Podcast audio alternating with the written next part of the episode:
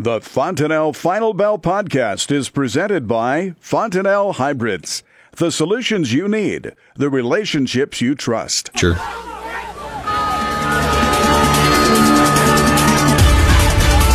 Good afternoon. Welcome to the Fontanelle Final Bell here on the Rural Radio Network. I'm Susan Littlefield. Shawn Hackett joins with the Hackett Financial Advisors. And Shawn, I'm kind of excited to get to say this, and producers might be scratching their head, but it's nice to kind of have this norm. You mentioned it before we started Final Bell. You know, yeah, we're seeing some lower grains, but this is supposed to be the norm in August. Harvest lows, some harvest pressure factoring in, so it's kind of nice to have a little bit of normal in the grains.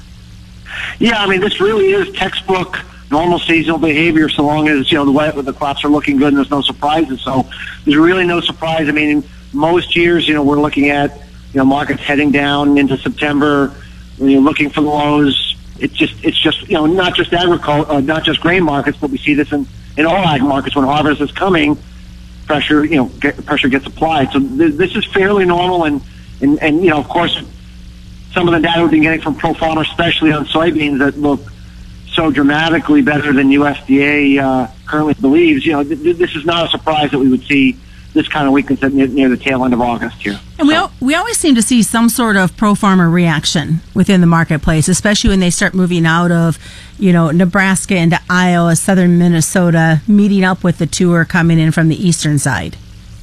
Yeah, and I think what, get, what gives this year a little more gravity is because the crops have developed so fast this year because of the heat, and they're so much and they're, you know, you know, further along than they normally would be. There's a thought process that these yields actually might be more accurate um, whereas in a lot of years, there's still some development to go, and there still could be some wiggle room. There's a there's a feeling and a sense that they may be pretty close to it this year because the crops don't have that much more to go, uh, given where they're at in the maturation process. So I think that gives these numbers maybe a little more bite than than they might in, in a normal year.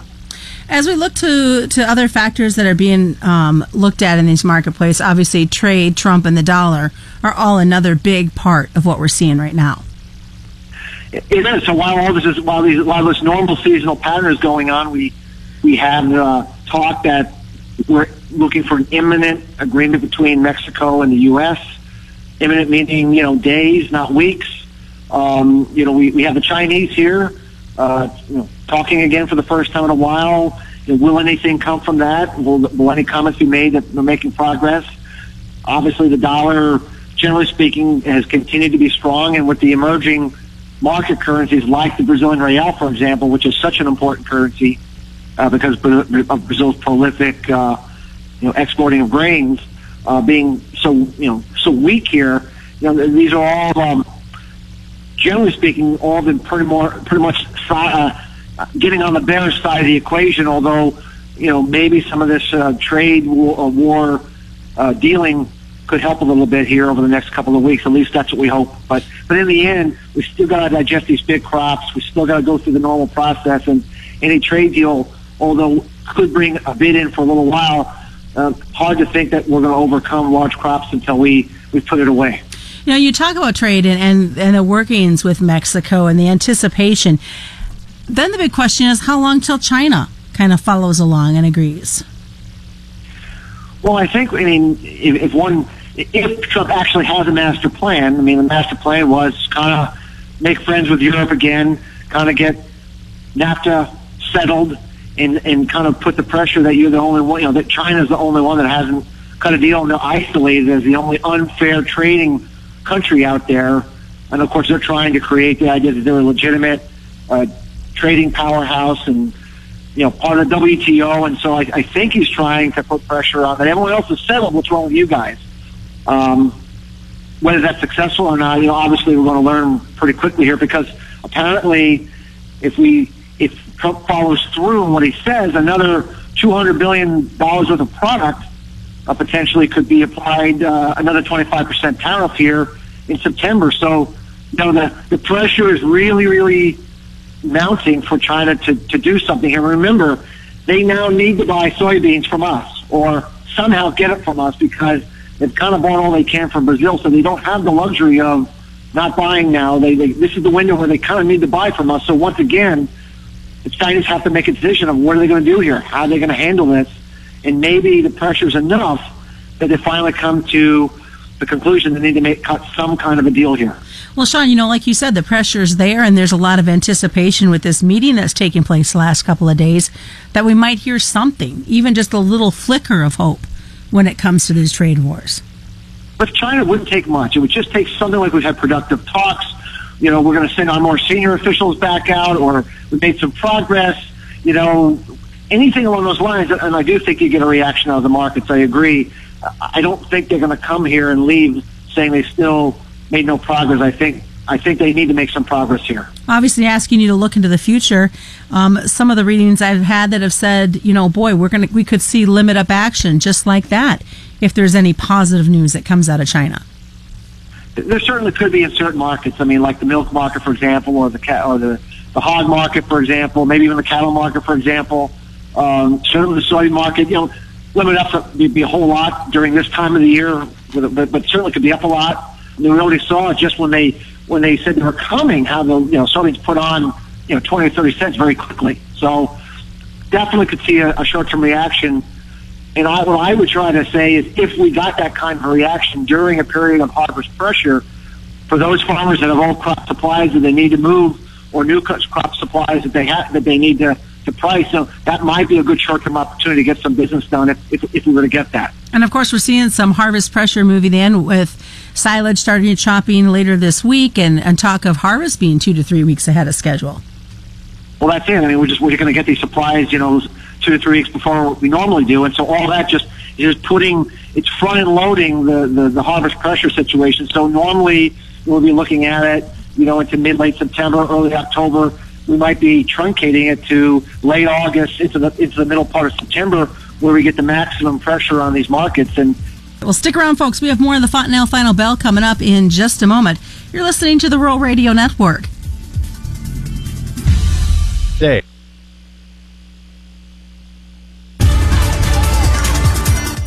Welcome back to the Fontanelle Final Bell here on the Rural Radio Network. I'm Susan Littlefield. Shawn Hackett's joining us with Hackett Financial Advisors. And you guys know that whenever Shawn's on the air with us, we're going to get a chance to talk some dairy. And I think to start out, you know, we hear Shawn all the time that dairies are shutting those pumps off, those milkers off for the very last time. And the expansion happening for others as they purchase these dairy cattle. But for that smaller producer that still wants to stay in the dairy industry, where should they be or how should they be thinking about marketing considering the fluctuations we continue to see in these prices? Well, I mean, they have to absolutely have a crystal clear picture of their break even. You know, what is their break even? And they have to know what it is and they have to be able to have an action plan to sell that number um, at least enough of it to stay alive. I see so many uh, smaller dairy farmers that have really they don't have a spreadsheet. They don't have a you know a computer program that spits out their cost production. They don't really know where they're at. They just sort of kind of go off with an idea, a concept, and, and so they don't really know where they should sell. What price level is really good, and in some some years they they think they sold a good number and, and they did well, but they actually still sold a loss. So the most important thing is to know exactly where your break even is and when those prices are given to you, you have to t- you have to take quick advantage of it. So, for example, you know we had a nice rally in Class Three milk today on anticipation that we might get something out of Mexico in terms of a trade deal. Should this lead into some kind of a temporary snapback, maybe a limit up day move, you know, but but a, but a nice move back into an area where prices would be back to where many of the smaller operators can at least pay their bills you had better be ready and you had better take advantage of it. You know, you have to not let those opportunities come and go and not take action. Um, so my my my strongest message that I can convey is that preparedness leads to success, especially as a small dairy. The larger guys can get away with making some mistakes, but the smaller operator has to make the sale at the right time, um, or, or else he's going to fall prey to what many do in these times, and that's going out of business looking at the, what we're seeing in the in the rest of this cattle market, obviously they've had some some triple digit losses, some additional losses that have moved into this market trade. What are your thoughts as we head into reports out tomorrow and the effects that it might have on this market? Well, and everyone's everyone's referring at these big cattle on feed reports the last couple of days, and that's kind of put a lot of pressure in the cattle market. Also, remember that uh, cattle was also catching a bid from uh, the hog market taking off. You know, hogs last week had a day they were limit up on this African swine fever that has been discovered in China for the very, very first time. And the thought process is that this disease, once it gets going, can decimate uh, a hog herd. And if it decimates the Chinese hog herd like it could, that there would be a strong need to replace uh, that meat protein with alternative meat protein in chicken and, and beef. And so there was a lot of um, follow through on buying from from that. And, and of course, with the hog market kind of setting back uh, this week on some profit taking, on top of the cattle on feed numbers being pretty bearish, I think most of the analysts are thinking about a 4.4% above last year.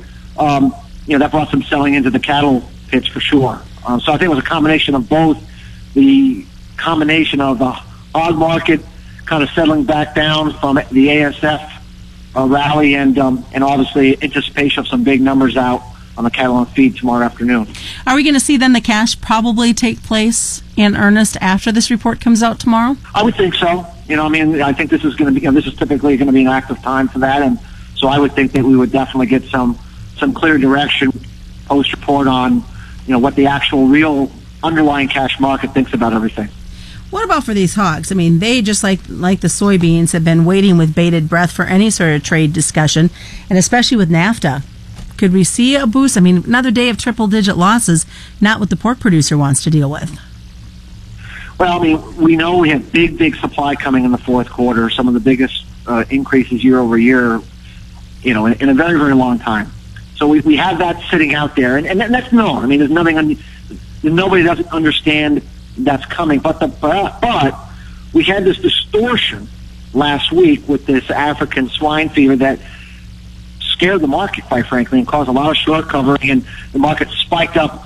Probably got a little carried away in the short term, and we're kind of unwinding some of that trade. But I think now where we are today, we're back in a position to trade NAFTA and China again. So I think we could be set up for another powerful move back up for what I think right now would be a more appropriate reason.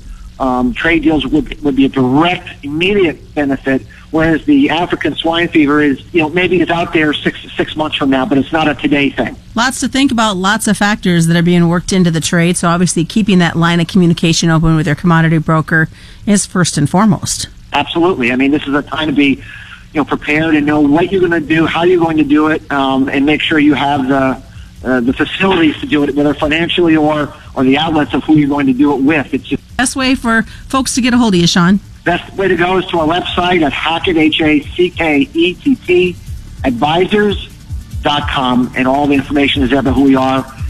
And that's a Fontanelle Final Bell on the Rural Radio Network.